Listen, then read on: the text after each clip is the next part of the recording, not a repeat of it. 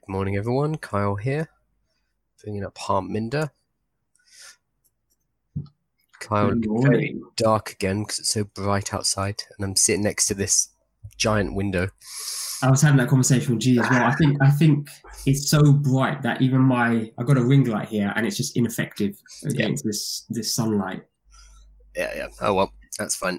It's fine if you listen to audio. Yeah, you don't care. Yeah, but Harminder's very happy today because my helmet arrived, so now I can cycle safely. I was taking a bit of a risk before, so I'm happy with that. Were you cycling on roads without a helmet? Yeah, but they're quite quiet because we live like up the countryside. But that's no excuse. I ordered this and it's just taken a while to come. So good job. Yeah, so I'm happy with that. Now I've got to persuade my riding buddies to try do this ASAP so I can try it out. So we are talking about email marketing this week. So welcome back, and it's Tuesday. So let's just quickly do a recap. What's the macro, and then we'll dive into the specific component of email marketing that we're talking about today, and then we'll be talking about the rest of the components as we go through the week. So this is the entire system. So if you listen to this on audio, I'll just talk it through. So imagine yourself as a customer, and let's talk about this as the customer's experience.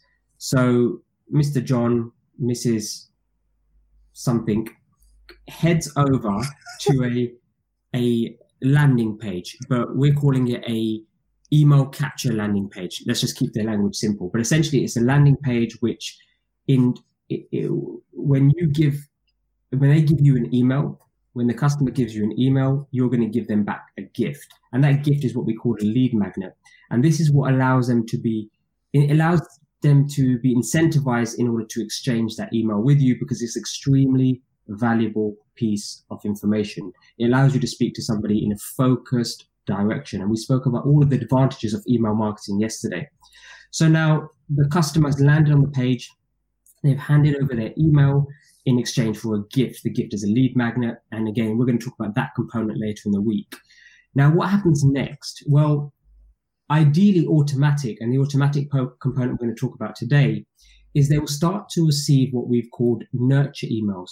And essentially, these emails are to build a relationship with the customer or potential customer to then at the next stage send them a sales email. And that's the final part of the diagram. And the sales email will be transacting now, selling something that may have a price tag associated with. So that's a great way to generate revenue. So that's it in a very simple term. So what are we focusing on today? We're focusing on the nurture email part. And we're doing it in a certain order, because once we get to the end of the week, this order will make sense. We are working backwards, and we're working backwards by starting with the nurture email, and then we're going to go to the sales email, and then we're going to go to the page, because we need to understand what to build at each stage. So rather than guessing ahead, let's build it and then build the next component of that. So the first thing we're going to be covering today is nurture email, and we're diving deep. We're going into detail. So over to you, Carl. What's the first thing to think about when we're thinking about nurture emails? Okay, so we introduced the basics of this yesterday, and we did start talking about nurture emails, but we will be talking about a nurture campaign in a lot more detail today. The purpose of the nurture campaign is to build your relationship with the lead. Remember when John or Jane, there you go, there's a female name. You seem to be struggling with that one. Jane. When John or Jane are potential customer, when they first interact with us, they are a lead. They're not a customer yet.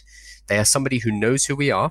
Maybe they've seen a video, maybe they've read a blog article, they've given us their email address, and they've started to receive information, but that's it. They're still a lead. We use the nurture campaign to warm that lead up. So we're going from cold to warm to hot. And it's only when we reach hot that we can actually make sales, when somebody likes us, they trust us, and they actually want to transact with us. So the whole purpose of the nurture campaign is to get people towards that state where they are ready to make a purchase from us and our business. But right now, we're still a stranger to them. Understood. So what we are saying is that we are a stranger. Yes, they may have seen us on the page, but And maybe if done right and follow the battle system, they may have seen some content prior. But in real terms, in terms of transaction, we're still a stranger. Yep. So yes, they've given you their email. So that's your first great impression. But how can we make a incredible impression? How can we have a maximum? Bear in mind, we're just dealing in inbox here. What's the best way to make a massive good impression? Well, the first thing we've done already is deliver them the lead magnet. We're going to be talking about how, what the lead magnet is and how we build that on Thursday. Yeah, Thursday. Yes. But in short, if you weren't here yesterday, a lead magnet is something like a PDF checklist or maybe some additional videos that go with a blog article or maybe a short ebook. It's something highly condensed form of value that we've given to the visitor in exchange for their email address. So we've already delivered something that hopefully, if you follow our instructions and our advice on Thursday, will be super valuable. It'd be an extremely valuable piece of information. So we've opened up that relationship really well already. We're then just going to carry on with the nurture emails and the nurture campaign, building that relationship.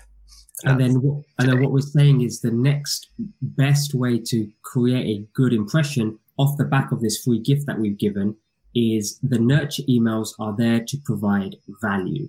So this is why they come before the sale, because the sale will put them off. But the nurture emails, in the very nature of how we're going to create them, and you'll be discovering that today, will allow them to say, okay, this person gives us incredible value, albeit it may just be sitting in my inbox, but that will be a lot of value in the inbox, which allows, you know, you to stand apart from maybe those immediate sales emails. And one thing that we want to alleviate is one of the challenges people have is, okay, so am I writing emails every single day? What do I do? So if you are an email copywriter, yes, it's probably your job and that's probably what you do. But in the sense of a business owner and in the sense of an email marketing campaign, once we nail it and we get a good campaign in place, i.e. the nurture email campaign in place, we can then automate it. We can deliver this automatically and we can then deliver it to every single person as fresh who comes into our email marketing campaign. So we write it once, we deliver multiple times. So think of this also as an asset. We're building an email asset. So that's the first thing. So that's introducing what we're talking about today. But now let's start deep diving on nurture emails. You understand why they're powerful and why they're important. Now let's get into the nitty gritty. What's the first thing we need to consider when starting this process now of creating nurture emails? Sure. Well, let's very quickly recap the objective because people forget this and they just start writing emails without really thinking what we're trying to do here. Remember, we are trying to continue our relationship building with our leads. We've given them the lead magnet. They've got that great piece of value. We want to continue that relationship on a positive note and give more and more value before we ask them to transact with us. So that's what we're going to be doing with the nurture campaign. We continue to provide value until we have secured enough goodwill that we can move forward into the sale, which is the next element in the system. So keep this in mind as we go through the rest of today. The objective here is we need to build that relationship. Absolutely. So the next question to consider is how many emails? Okay, on my diagram, I put 4, but this could have been 10, it's could have been 20, it's could have been 100. So probably the way, if you ask us any kind of question like that, we'll either give you 2 default answers. One is it depends. And the second answer is, look, as many as it takes, as long as it takes to build a relationship with them, you will continue to send emails. So that's probably not a good enough answer. So let's dive deeper into that, which is what will it depend on? Because like I said, that's the second kind of answer we're going to give you. And one, it very much depends on your business, but it also depends on how much goodwill and trust is needed with in regards to building that relationship with the potential customer. And that very much depends on the complexity of the sale. So this now depends on what exactly you're selling here. Is it something for £2? Is it a digital product? Is it you're asking somebody to subscribe to something which has a monthly reoccurring fee? Are they paying a high ticket item? Are they paying £500 plus? Are they paying £1,000 plus to attend a live event? So it very much depends on the complexity of the sale. So that's what factor. That's probably the biggest factor it does depend on.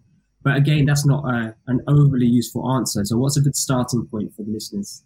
So what we're going to do is we're going to start with 3 emails. Again, this may not be enough. You may need more if you need to build up more goodwill, if you need to build the relationship more before your first sale. But 3 is a good starting foundation from which we can extend. So today we're going to cover 3. Once you've got the basics of these 3 emails, the first 3 emails, which arguably are the most important. Once you've got this down, it's a lot easier to extend your nurture campaign for as long as it needs to be.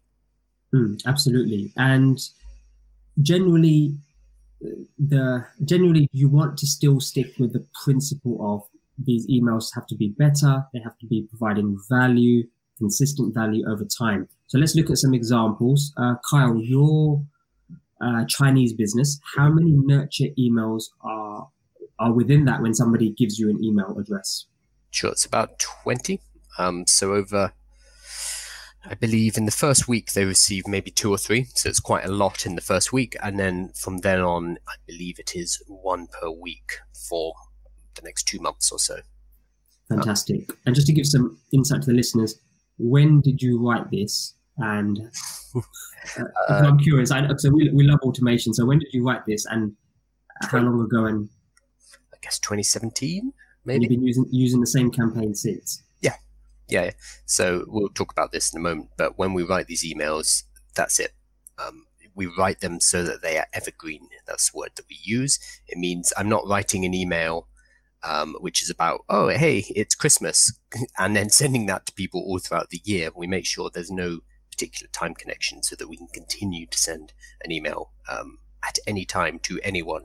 And that's why these same 20 emails have been delivered, wow, maybe, I don't know, 50, 100,000 times to different people.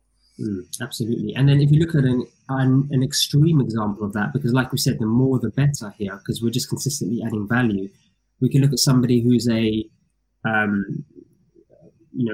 people think of him in different ways, but Tai Lopez has hundreds of nurture emails, and there's no reason. So here's the way he thinks about it. There's no reason to stop sending someone emails, even as part of their, if they're in your list already. So that's the message I'm trying to get across here. If they're in your list already and they have already made a sale, Tai Lopez will continue to send them nurture emails. He just has taken that approach. So we're giving you 2 examples. What does Carl do within his business? What does somebody like Tai Lopez do as an extreme example? But we're going to start with building off the foundation of 3 emails, and then you can do whatever you like after that point. So what's another question before we talk about what actually goes into these emails that we can consider? Sure. So we're going to look at actually writing these emails today. Right now, you do not need to worry about setting up the software. We're going to be talking about that at the end of the day. But if you do want to follow along while we are going through the nurture emails, the 3 nurture emails, and I recommend you do it in a Word document or a Google Doc, and that's going to be enough in order to start to flesh out your emails.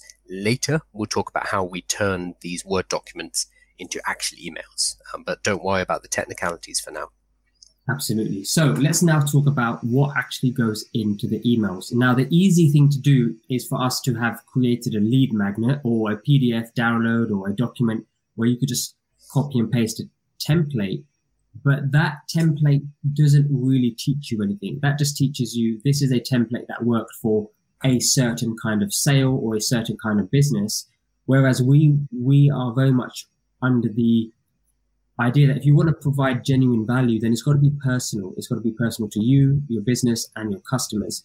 Therefore, it should be customized. That's what that means. So we're not going to go into massive detail on every single email in regards to the title, first paragraph, call to action, what should go in the second paragraph, or what kind of language to use within emails. That's going to get a bit boring. That's going to be us just talking and reading off a script. And then again, you'll be ending up with something generic. What will we do instead, Kyle, in regards to giving them the information?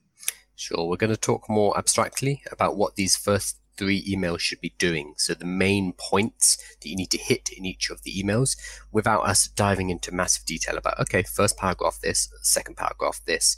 We just want to give you the basic shape so that you can match your personality and your style to those objectives. And then you'll end up with something that's a lot more personal to your business. Absolutely. And that being said, there are loads of examples out there in the world, and you know, they're fantastic. So we do highly recommend adapting others, but understanding you have your needs first, and it has to be personalized to you. So you can use templates, but then adapt them to your personalization and your customization. So more than that, actually, we're going to start with looking at other people's emails. Then we're going to review what objectives we need our emails to hit. But we're going to start with something called a swipe file, which we'll explain to you in a moment what that is. The reason we want to look at other people's emails, though, at the competitors, other people in the marketplace, at maybe emails from non-related businesses, but still useful samples. The reason we want to look at these other emails that other people have created is because email marketing gives us just a massive amount of data. When I send out 10,000 emails to 10,000 people, I can see how many people opened that email. So let's say I send out 10,000 emails and 8,000 of them open it. Wow, that's 80%. That means I know that whatever that subject line, whatever the subject line of that email was, that's obviously working really well. We have been given the data about that email by sending it to so many people. We get that a huge amount of data, and we can make decisions based on that. Why are we telling you this? Because competitors and people who are already sending out email newsletters, people who are already sending out nurture campaigns, they've done this already. They've received this huge amount of data, and they have adjusted the emails that they're sending out. So if you look at someone like Tai Lopez, he's been sending those hundreds of emails for 5 maybe 8 years, a long time. So he's been able to refine and change what it is he's sending out. And that means that the headlines he's using, the text that he's using in his emails, it works because of all that data, because of all of that optimization. So instead of us starting from scratch with a blank page, it makes a lot more sense to start with samples that we gather up, samples that we filter so that we know they are relevant to our needs, relevant to our objectives, and then we rewrite. We create from these successful examples. Absolutely. So we call it a swipe file. Basically, a swipe file is I will go and grab a whole bunch of emails. I'm talking about hundreds of emails potentially from competitors, from influencers, from people who exhibit best practices. They're just really good at email marketing. I'll grab all of that together and then use those examples to pull best practices.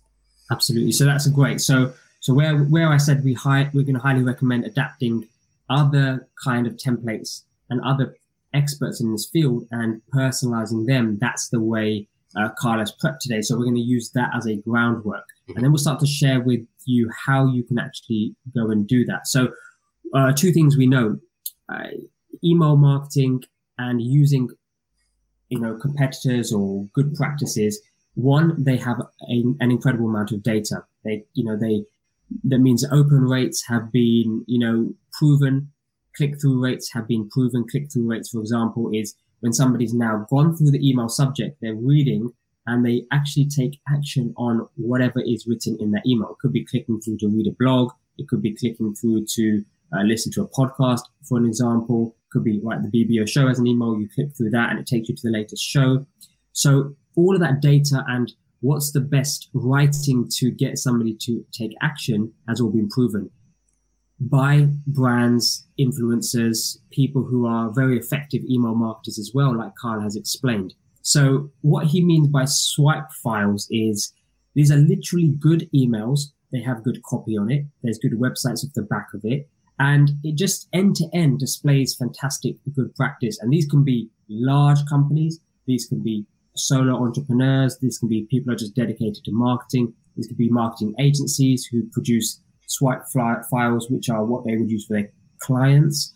And that's what we want to use as a base level model. So that brings up the next question, Carl, which is, does that mean we copy everything? And I guess the answer is no. Based on what Carl has said, not at all. What we want to do is borrow the form. Let's think of that as a word. We want to borrow the form and the structure, but we want to adjust the content to be personal to us. And that can save us an incredible amount of time. The way in which we do that is we can then add our personality, our own personal brand, the value that we have to drop, and also the nuanced content that is associated with it, with our market niche and the problem that needs solving, or the customer's problem that they need solving, and our solutions as part of that. So that's the way to think about the next stage as we go through this. So in terms of these swipe files, Carl, what's our starting suggestions? Okay, so the first one is going to be very personal to you. When you go through your emails every day or however often you do that, what email newsletters are you actually taking the time to stop and read? What newsletters do you read? What businesses do you follow online that you actually take the time to sit and read their emails? These are going to be great samples to start with. These are going to be good emails for you to model, because they're already resonating with you. They're already something that you go out of your way to read, which we talked yesterday, we get 150 emails a day. We think it's more personally, but the fact that you are taking 5 minutes to read that email means there's something that's resonating with you, and that's going to be a really good email to model moving forward. Yeah, and the way you can do this is just simply search your inbox, go look at most recent ones, but also go way back. So pick a particular company or a name that pops up and go back and have a look at the first 3 to 5 emails that you actually received from that particular person, company, or brand, and have a look at them and then save the file. You can save the file very simply. You can just copy and paste, or you can save it as a HTML, however you want to do that. But why is that important?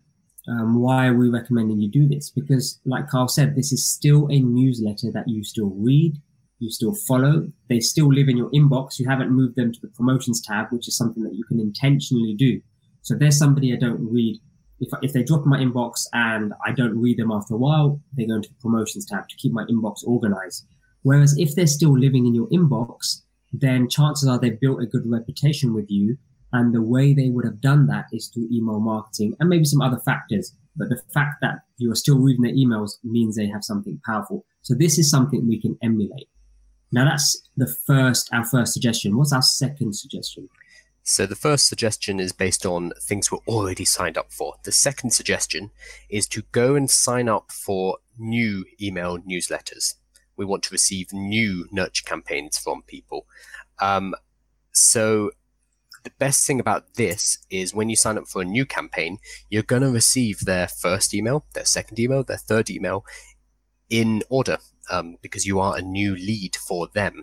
So because of this, we now know what these emails are trying to do. So we can read these emails coming from these new companies knowing, aha, this is a nurture email. They're trying to warm me up. They're taking me towards a sale. And because of that, it's very valuable because we can go live through the process that a lead is generally pulled through by the nurture emails.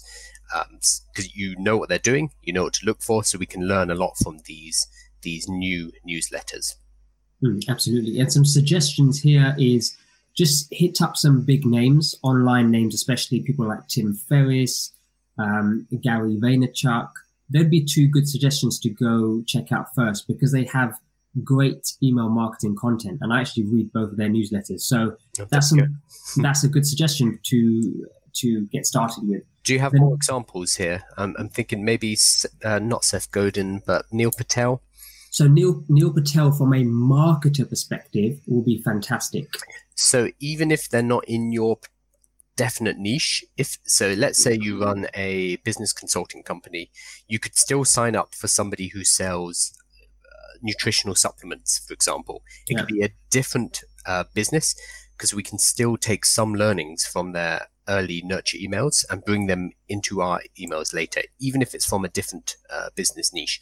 Obviously, the ones in your business niche are going to be more directly applicable, but you might be able to get some really interesting ideas from a totally different business. And then your emails are going to really stand out, because if you're a business consultant and maybe normally email newsletters were a bit staid. They were a bit kind of standard. Imagine if you're picking up tips from a yoga instructor or a fitness influencer or something like that, and you're able to bring them into your messaging. If it fits your brand and if it fits your business, of course, that's going to really set you aside. So go wide while looking for these models. Absolutely. So I haven't got any off the top of the head examples, because I think you listed two fantastic ones.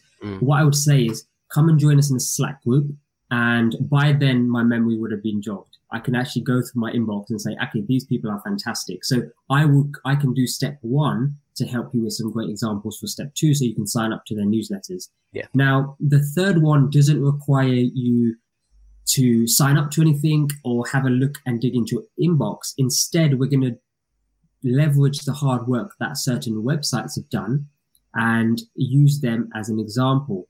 So as well as collecting our own examples and emails, that are actually websites that have done all the hard work for us and collated some of the best email campaigns. That's what we're talking about today, a nurture email campaign, and created essentially a swipe file, which is you can click next, you can click next, and you can click next, and you can start to see in order and sequence these email campaigns. Now, they won't be the only campaign that particular brand or company does, but they're extracted as a good form, a good model to base your email and email nurture campaign on. So a website to check this out is you can go to blog.wishpond.com, and they have some great email marketing templates. But the best way to find this is just type into Google best nurture emails or nurturing campaign template, and there'll be a whole bunch of websites that come out. You can also Google, now you know the terminology, you can Google email campaign swipe file or nurturing email swipe file. Swipe file is what's used in the marketing world, so you'll be able to find really good emails now that you know this term. Yeah, and this also sometimes allows you to skip step two here, our suggestion two, which means you don't have to necessarily sign up for email files, because you could type in best nurture emails Gary Vaynerchuk or best nurture emails Tim Ferriss. The only challenge with this is why I like suggestion two is you get to experience what receiving their emails in your inbox is like. That way you put your shoes in the same shoes that the customer will be in when you send your nurture emails to them. So it's good to see where the email lands, what does it look like, what does it feel like, and that's important as well. Go through the experience of receiving emails from very good marketers. So the next thing to think about is, what are we going to emulate? What should we then extract from these three suggestions, and what's the best thing to take away from these cracking examples? So Carl, what's the thing to take away here? So as we mentioned, we are not just going to copy their emails. It's not going to work for you. Plus it's plagiarism. You should not do it. The basic idea here is we're going to model the form of these emails. We're going to take some best practices. We maybe might adapt headlines, for example, or we might adapt what they're giving away or the length of the emails. Basically, when you go through these emails, some things will stick out to you as, oh, that looks, I really like how this works. Look for what resonates with you, because we're going to be combining the best practices of these models with your personality. With your brand's personality. So if it resonates with you, it's going to connect well with your business, with your brand, and hopefully it's going to make it much more genuine and authentic when you put together your own emails to go out to your leads. Absolutely. So now we understand that principle, that we're going to customize these, we're going to personalize these with us, our brand. We're not going to copy. That's not the focus here, but we're going to model good practice. And you know, that plays out in all kind of realms, and it's no different to email marketing here. So what are we going to do next as part of the show today? We're going to cover our recommendations for what these first three emails should be. And then you can adapt them according to the samples that you have extracted from our three suggestions, and add your own brand, your own personality, your own quirkiness, whatever that is outside of this email marketing realm. Bring that into your emails, and then you're going to have this really personalized feeling. And also your customers will know, especially if they've been following you, okay, this is the same person in my inbox that is in social media, or is I read their blog, or I see them on their website, whatever that is, or YouTube, they will then match you to the, that's why it's important to add that customization and personalization. Otherwise, you know, you're just copying someone like Tai Lopez, or you're copying Kyle's 20 Chinese emails, and they just won't understand the tone, the delivery, and who's behind the brand. So let's talk about the first three emails. Email number one is a welcome email. Yep. So the welcome email is the most important. This is the one that people are most likely to open.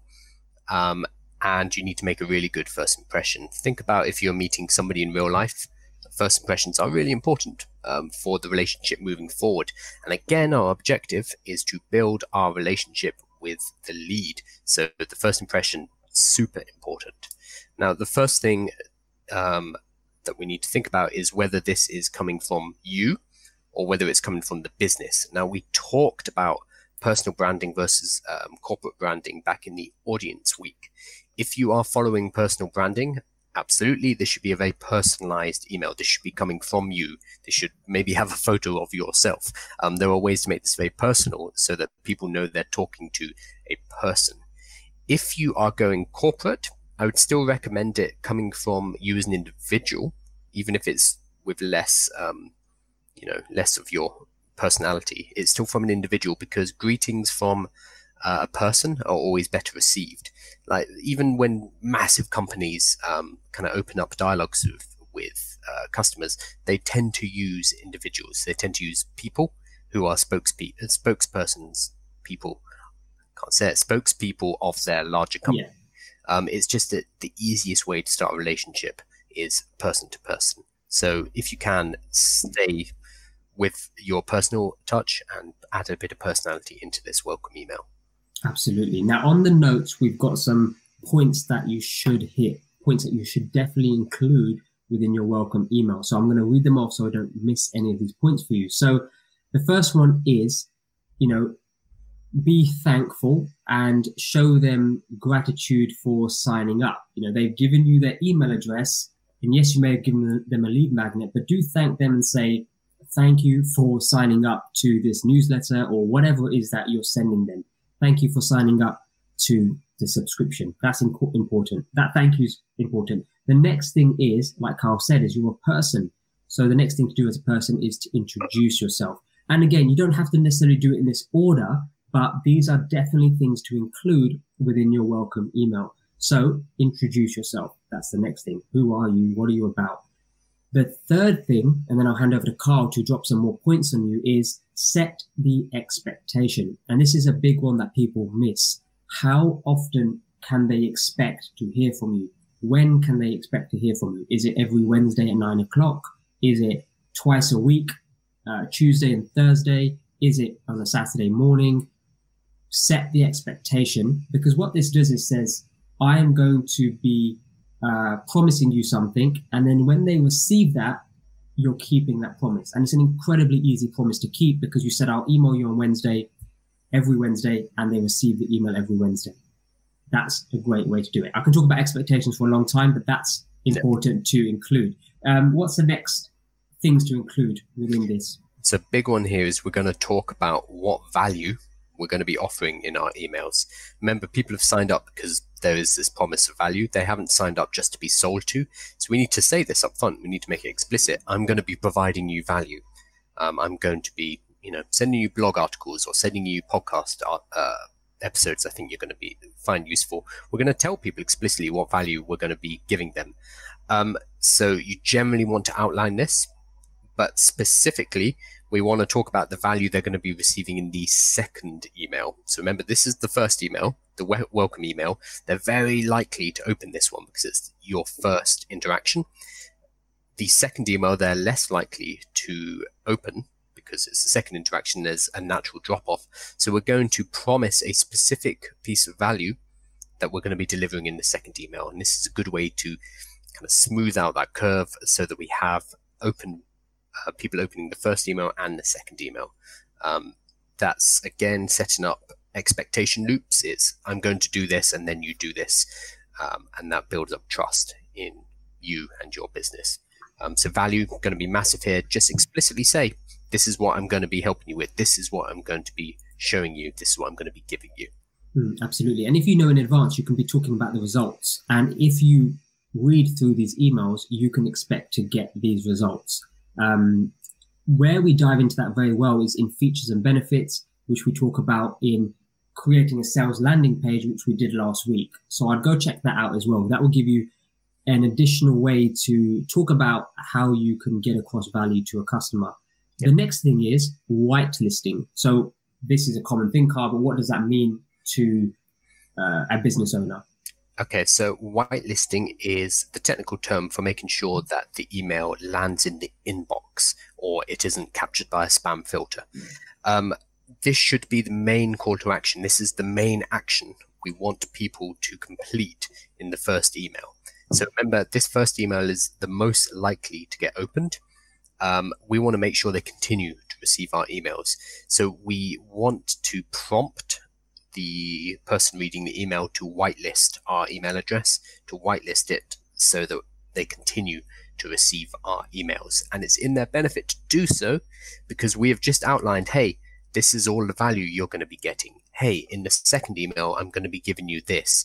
It's in their benefit to go ahead and whitelist it so they receive all of this good stuff. So what we need to do, though, because this is a technical thing, we need to show them how to whitelist. Unfortunately, whitelisting emails is different depending on what software you're using. However, the vast majority of people use Gmail. I looked up the statistic yesterday. It's about 60% of email accounts in the West are Gmail. So that's a big chunk. And even the second largest, which is Yahoo, apparently. Did not know that. I didn't know that, no. Yeah, it has a very similar mechanism. So if we give instructions for Gmail, it's going to be enough for most people to be able to whitelist. Basically, all they have to do is click on your sent from email, and then there's a little drop down, and they can click whitelist. It's a good idea to add this instruction into your first email, or give them a link to a page that shows them how to whitelist. We don't want to go into detail of it too much, but this should be the major call to action of your first email. Absolutely. So the second email, we've got the components that should be in your first welcome email. Now, the second email is where we really doubled in. So we welcome them. We've explained that we're going to present them with value. Now we actually go ahead and start to present them with value. And when we mean value, we mean a value overload. So this is a great time to really over-deliver on that promise of value. And it's a great time to heap on the value. So ideally, we teased it in yesterday's email, and that will naturally help you get the open today. If you're very, very good at this, you can tease in terms of what value they can expect. But again, you'll start to see this when you extract some of those great, good examples and models out there. You could tell them what you're going to be revealing to them tomorrow or on the next email, and then deliver with that value. So a personal favorite of mine actually works quite well, where we've got the BBO show, and I'm a part of the Growth Tribes podcast as well. A great starting email, and we're going to give you a whole bunch of examples here. So if you're thinking, what does that mean? Just bear with us. We're going to cover this. So my personal favorite is the best of list. So for the Growth Tribes podcast, if a new email subscriber comes along, and it's a good job for the memory to get this campaign shaped up a bit better, would automatically be the top 3 or top 5 podcasts that people typically listen to, or the most downloaded podcast, or the podcast that I loved the most, whatever. But it's the best of X, the best of the blog, the best of the podcast, the best of the website, the best of social media, the best of YouTube. So that's a great one, which means what's great about that is you've already done a lot of the work, and now you're just collating it. But that's me talking about the next stage, Carl, which is how should they compile their best of list as such. There's many different ways to do it, but it's a really handy tip. Sure. So very briefly, this content is stuff that you produced earlier on in the Baton process in audience. We've gone through content production. We've talked about why content marketing is so important. All we're doing right now is compiling a list of the best stuff that you've already done, getting into one email. So it's almost like a quick start guide or an onboarding email. It's saying, hey, welcome to the family. It's great to have you here. We've been, you know, publishing blog articles for the last couple of years, or we've been doing live shows. We want to get you up to speed, and here's all the best stuff that we've been doing. A really good example of this is on Mark Manson's website. He actually has a page on his website where he goes through all of the top articles, all of the top resources that he's published over the years. He also has an email form of this, but maybe we can link this below the video. Yeah, I'm just reading through that now. That's fantastic. So that's a good example. I was going to pull it up, but I realized there's a lot of swearing on that page. Well, let's keep it safe. Yeah. He wrote the book, The Subtle Art of Not Giving an F, which I'm sure you have on your page. I haven't got that one. I've heard people talk about it. No, it's really good. But if I go to that page, there's a lot of F words. But if you Google markmanson.net best articles, that will come up, and that's a really good resource list. It's just 1, 2, 3, 1, 2, 3, like showing you the best articles, the best podcasts, the best resources. And it's categorized. It's really good. So what we're saying here is there's no need to make new content. You don't have to fall into this trap. What we're doing is introducing to them what you already have, and what you already have should have been built up already. So if you're thinking email marketing is something that we just go, right, I have no customers, I have no audience, and we just start email marketing, you're going to see poor results. Remember that email marketing is a tool and a technique within a bigger marketing system. The best way to get the best results with email marketing is really master that audience week. So that's why we did that way before email marketing. So go check that out. This sits specifically in tribe. Email marketing is a tribe element of the Baton system. So again, we have business, audience, tribe, offer, and network. We don't really bother with email marketing until we get to tribe. A lot of businesses will do it either far too early or far too late, but we're doing it in the middle in the tribe section. Absolutely. So that leads us on now to the third email, which is, imagine you have promised that you're going to give X value. So what we said is we're going to give you X value in email 2. And then we over-delivered. We sent them the top 5 blog articles, the top 5 articles to get started with. It doesn't matter that we've already produced it previously. They will now be experiencing it new, or they may have never seen this list before, or one article there could transform their life or the video, etc. So that's the promise. That's keeping the promise now and over-delivering on that promise. Now, what we can do is take this to another level by surprising them with over-delivering on a promise that we didn't even give to them. So we didn't agree to a promise, but what we're doing is now over-delivering via surprise. So it's just somebody turning up to your house, knocking on the door, that opening that door for email inbox, which is Gmail in this example, and handing you a gift. That's what email number 3 wants to be. It wants to be a surprise value overload. Is that a good way to describe it? Yeah. So imagine in email 1, you said, okay, I'm going to be providing you a whole ton of value in email 2. I'm going to be giving you a list of my top 20 blog articles categorized into how they can help you right now. That's the promise. In email 2, you deliver those top 20 articles categorized in, you know, how they can help you now. Boom, you have fulfilled the promise. They're happy. You've given them a lot of value.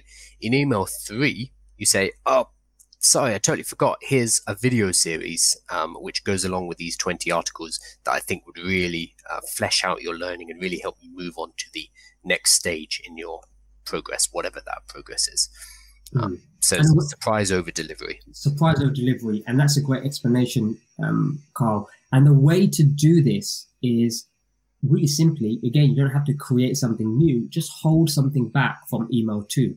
Remember, you know, they don't know what's coming. That's something to consider. And what you've given them is, let's look at the example of Mark Manson, best articles. You're giving them years worth of articles that you've produced, probably has high traffic volume, and you just delivered them as part of one package in the email inbox. Great. Now there may be in the third email, these 2 secret articles, which are completely underread, which Mark feels that everybody should read, but it just doesn't get a lot of traction on the internet for whatever reason, as an arbitrary example. So he could have held a couple of articles back. Alternatively, he could drop the article that he wrote his first ever article. Here's my first ever article I wrote as a special gift. I think it's somewhere, something everybody should read. So that's the key here. Again, the simpler way to do is just hold something back from email too. Absolutely. So these are the three basic emails that we recommend you send out and to your new subscribers, to people who have just entered your email list. You should also be looking for best practices from the model emails in your swipe file, and you can fit all of those models into this structure we've just given you. So welcome, value delivery, and value over delivery. These three are really nice, strong foundation, but feel free to expand from there or to change these around based on the models you've seen as well.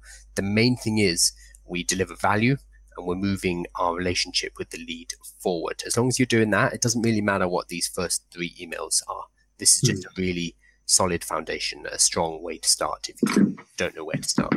Absolutely. And hopefully now you've realized that, wow, there can be a whole bunch of email that gets sent out which provide value before we introduce a sale. That's important. Most people will be introducing the sale early. And I still get it. The inbox is still full of sales immediately after I give them my email address. And it's not a good move. It's really not. So which is why we discuss nurture emails and get you started with the first three. Now, we want to talk about automation. We want to talk about taking you from not having to send manual emails out to every new subscriber that comes into the mix or into the pot. Now, the way we the way this is described in digital marketing or email marketing terms is using an email autoresponder. So that's giving you the title. Now, Kyle, if you introduce this, then I'll jump in with the next part. Sure. So you've probably got your emails written up now, your three emails written in a Google Doc or a Word doc. Absolutely fine. That's where we start. We are, though, going to have to get those that text into a piece of software. That software is, as Harms has just said, an email autoresponder. We want to cover basically what the concept of an email autoresponder is today. And then tomorrow, when we're discussing sales emails, I'm going to be talking about how you set up an email autoresponder. The main purpose of an autoresponder is to make sure we are not sending manual emails. We are not, every time somebody signs up for our newsletter, rushing to our computer to send them the first email. That would be absolute insanity, especially when you have 1,000, 10,000, 100,000 people on your email list. Absolutely. It's not possible. So the way we do this is we use an email autoresponder. So what does that do? Very simply. Now, there's some fantastic tools out there and they can do lots of wonderful things. But very simply put, what an email autoresponder does, it responds automatically on a set time and schedule that you set, and they will send that email automatically to someone who gives you their email address. So they put their email address in a page, that gets put into this email software. Email software registers this and says, it's from that particular campaign. Great. I'm going to send them this automatic email 2 days after they give us that email address, or it could be immediately, and you can set these parameters within there. So let's just give you an example. That's what we want to do instead, because if you've got 1,000 people subscribing to your blog or your newsletter every single month, how are you going to... You need to be creating the newsletter and your product and service. You won't have time to be sending out these three emails on schedule. That's where these tools are massively useful to us at this current time that we're in. Yeah, and it really isn't that complex. It is just a piece of software sitting on a computer, not your computer, but a computer somewhere else on a server, where you load up your emails you've just written, and that could be as simple as copy and pasting from your Google Doc. It's very simple. You load them into the autoresponder.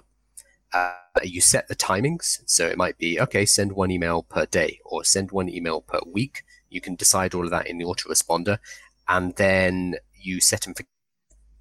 That's it. Once you've loaded up your emails and you've set the timing, that's all you need to do. Anytime somebody is added to that list, anytime somebody signs up, they will receive everything automatically.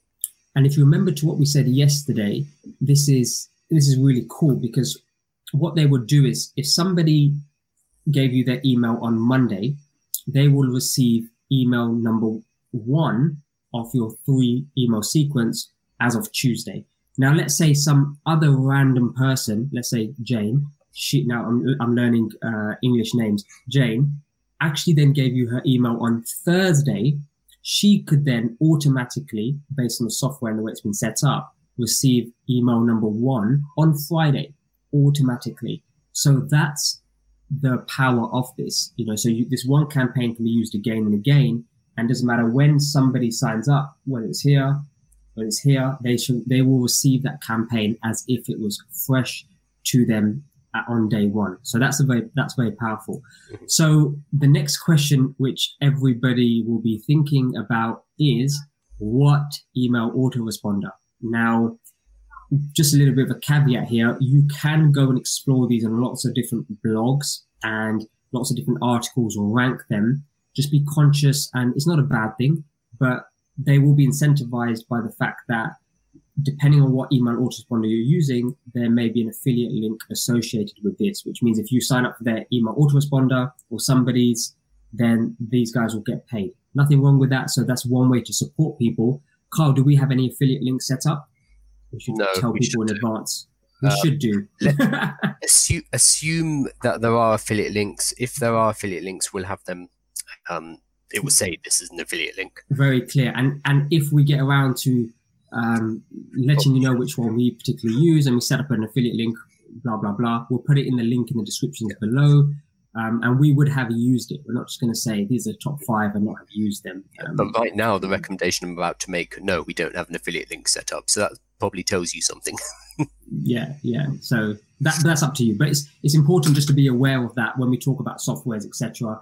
And I like that, Carl. If assume that we have one set up, and we will be very clear with it anyway in the link in the descriptions below if we ever update it in the future. Right now, there's no affiliate link set up. Yep. So, Carl, what autoresponder should people use, and what's the considerations when thinking about enrolling or signing up onto using an autoresponder? Sure. So I'll keep it relatively simple. Right now, the best one to go for is MailChimp.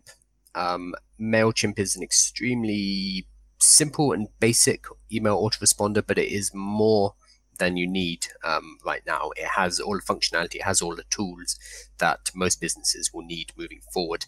There are a lot of autoresponders out on the market. Aweber I really like as well. That's a low price point. Then there's things like Infusionsoft, which is now Keep, which is a massively complex piece of software which can do absolutely everything, and I believe it's £250 a month.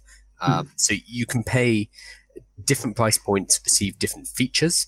But MailChimp, the best thing about MailChimp is that it is free up until 2,000 contacts. So you can have up to 2,000 people in your email list without you having to pay anything. This means it's a really good choice for getting started, because let's say you're getting started with email marketing. You don't have an email list yet. The email list is not generating any income. You don't want your email autoresponder to necessarily be, a drain on your business. So MailChimp is a really good place to get started. Fantastic. So that's a suggestion. We're just saying go with the free one first. Yes, there's lots that will look super attractive and have all these cool features and say, yeah, you can do this and this and this. But until we've got at least 2,000 people, and the purpose of this is, remember, to make sales at some point, unless that email autoresponder can help us make sales, there's no point signing up to one that's paid. So use it free, learn it, explore it, and that's the key. Now, what our suggestion is to make the most out of this week is go ahead and sign up for a free trial with MailChimp. It's completely free, up to 2,000 contacts. That means you can then follow along easily with everything we're talking about tomorrow as we go deeper into autoresponders, setting up these processes here, getting the sale through. That's where the focus needs to be. So, like I said, it's free. There's nothing, you're going to do it anyway. So we would recommend joining the free one first, follow along, and then you're going to get the maximum benefit out of the things we talk about this week. Yeah.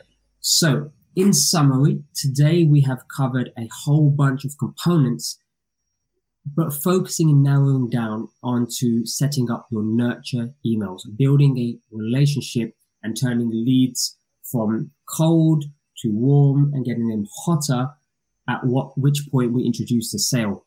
We've spoken about focusing on the objective first, which is building the relationship, providing lots and lots of value. We've spoken about leveraging this amazing work that's already been extracted for us. Either we explore it ourselves, or we can go to websites that have set this up for us, which is building swipe files, and look at amazing samples to leverage and build off. Remember, we then need to add our own personality to the mix, our own brand to the mix, so that we are in line and the conversation is exactly what the customer expects of who we are. That's important. Remember, they subscribe to your email because of you, partly because of you, plus the lead magnet as well. Then we have given you three core fundamental emails to get started with. That is the welcome email. That is the value overload. We've lost Harms for some reason. We've given you three emails to get started. So the welcome email, which is where you set expectations of the value we're going to be providing. The second email is where we actually provide that value. We deliver what we promised. And the third email is the value over delivery. So it's saying, okay, we promised you this, we gave you this, and now we are going to over deliver. We're going to give you even more. Remember, the objective is to continuously build the relationship with our leads so that we can move them slowly towards making a sale. We have then, at the end of today, introduced the concept of email autoresponders and given you a concrete recommendation, which is MailChimp. MailChimp is free up to 2,000 email addresses. So it's a really good way for you to get started, and it's a good way for you to follow along with what we're doing this week, using an actual tool, so you can see a live example using a real autoresponder. So we do recommend you go ahead and sign up for a free MailChimp account. I don't know if it needs a credit card. You'll have to check that, but it certainly is free up until 2,000 subscribers. Harminder's just jumped back in, so I'll let him do his closing out. I've just finished up the summary, so if you want to do the three action points, the three call to actions, now that you know the lingo for people listening at home. Gotta love these tools. I can't hear Kyle. My laptop completely shut down. I think it just overheated and hit the maximum capacity. So, Kyle, if you've signed us out, that's great. Okay, he can't hear me, so I'm going to finish up with the last three call to actions. The main ones are, if you have any questions about what we've talked about in today's show, come along to our Slack group. The link is below. It's totally free to join. Harminder and I are in there to answer questions, whether it's a business question or a marketing question. And it requires your email address to sign up. We don't get that. We're not going to be sending you marketing emails. Now that you know about what marketing emails are, we don't do that. Instead, it's just a community of business owners and entrepreneurs who are looking to build their business online. So we're happy to help with that. The second call to action, see, now I can use the lingo because I've already started to tell you about these things, is to make sure you subscribe to the channel on YouTube or Facebook or wherever you are watching these videos, consuming our content. That allows us to know that it's worthwhile, and that we will continue to produce this hopefully valuable content for you. It also means that you will get notification when there is new content, which should be every single day. And the third thing you might want to check out is our Amazon book. It is 200 plus ways to generate an income from home. We produced it during the corona crisis because a lot of people were suddenly stuck at home without necessarily being able to generate an income. So we came up with a list of 200 different ways to earn money from home online. So that's split into no skills required, just an internet connection and a laptop or computer, using the fact that you speak English as a way to generate an income, using your existing professional skills, and using